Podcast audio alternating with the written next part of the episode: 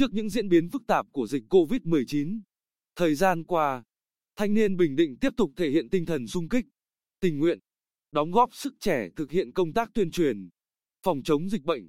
chung tay bảo vệ sức khỏe cộng đồng.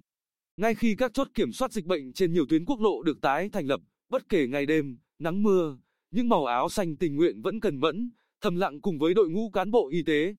chiến sĩ công an, quân đội, thường xuyên bám chốt làm nhiệm vụ phòng chống dịch COVID-19. Mỗi người một việc, theo chức năng chuyên môn đã được phân công, tất cả đồng lòng chung sức tham gia các công việc như đo thân nhiệt, hướng dẫn người dân khai báo y tế, lịch sử đi lại. Ngoài ra, các đoàn viên thanh niên còn hỗ trợ tư vấn, tuyên truyền, khuyến cáo người dân luôn mang khẩu trang khử khuẩn. Với sự hiện diện của thanh niên tình nguyện, các công đoạn diễn ra nhanh chóng hơn. Anh Nguyễn Minh Giang, Chi đoàn dân quân tự vệ phường Quang Trung, thành phố Quy Nhơn, chia sẻ. Được phân công tham gia lực lượng hỗ trợ hành khách khai báo y tế tại chốt kiểm soát quốc lộ 1D ở cửa ngõ phía nam tỉnh. Tôi cảm thấy rất vui khi được góp một phần công sức vào công cuộc phòng chống dịch COVID-19. Ngoài hỗ trợ tại các điểm, chốt, các cấp bộ đoàn từ tỉnh đến cơ sở triển khai mạnh mẽ công tác tuyên truyền tại các khu dân cư. Tại xã Đoàn Canh Vinh, Canh Hiệp, Canh Thuận, Canh Hòa và thị trấn Vân Canh, huyện Vân Canh, các đoàn viên thanh niên còn thường xuyên phối hợp với lực lượng công an, người có uy tín, đến từng gia đình tuyên truyền, vận động thực hiện việc khai báo y tế, hướng dẫn cách phòng chống dịch và tự cách ly tại nhà, phát tờ rơi và tặng khẩu trang. Cùng với đó, các cơ sở đoàn còn thường xuyên tuyên truyền nội dung phòng chống dịch trên mạng xã hội với những hình ảnh, video trực quan dễ đọc, dễ hiểu, dễ thực hiện để người dân thực hiện làm theo. Chị Phạm Thị Thủy, Bí thư huyện đoàn Vân Canh, cho biết, ngoài phát huy thế mạnh trong công tác tuyên truyền,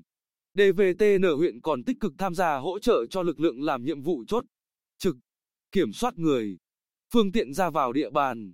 Trước diễn biến phức tạp của dịch bệnh COVID-19, từ cuối tháng 1 đến nay, đoàn thanh niên các cấp trong tỉnh đã nhanh chóng triển khai các hoạt động tuyên truyền phòng chống dịch bệnh trong cán bộ, đoàn viên thanh niên và nhân dân. Cụ thể, các cấp bộ đoàn tiếp tục đẩy mạnh công tác tuyên truyền, vận động đoàn viên thanh niên và người dân thực hiện nghiêm các biện pháp phòng chống dịch với thông điệp 5K, khẩu trang, khử khuẩn, khoảng cách, không tập trung, khai báo y tế. Song song với các hoạt động tuyên truyền, các cơ sở đoàn cũng kịp thời tổ chức các hoạt động như Hội Liên hiệp Thanh niên Việt Nam tỉnh tặng 64.000 khẩu trang cho ngành y tế và các chốt kiểm soát chống dịch.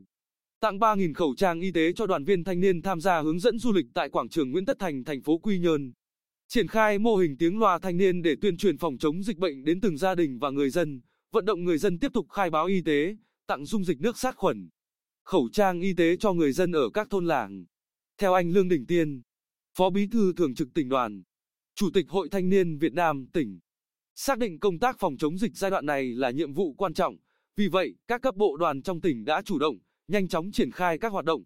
đồng thời kêu gọi đoàn viên thanh niên tham gia tuyên truyền, vận động người dân tự giác phòng chống dịch, cùng chung tay với cộng đồng thực hiện các hoạt động thiết thực như dọn vệ sinh môi trường,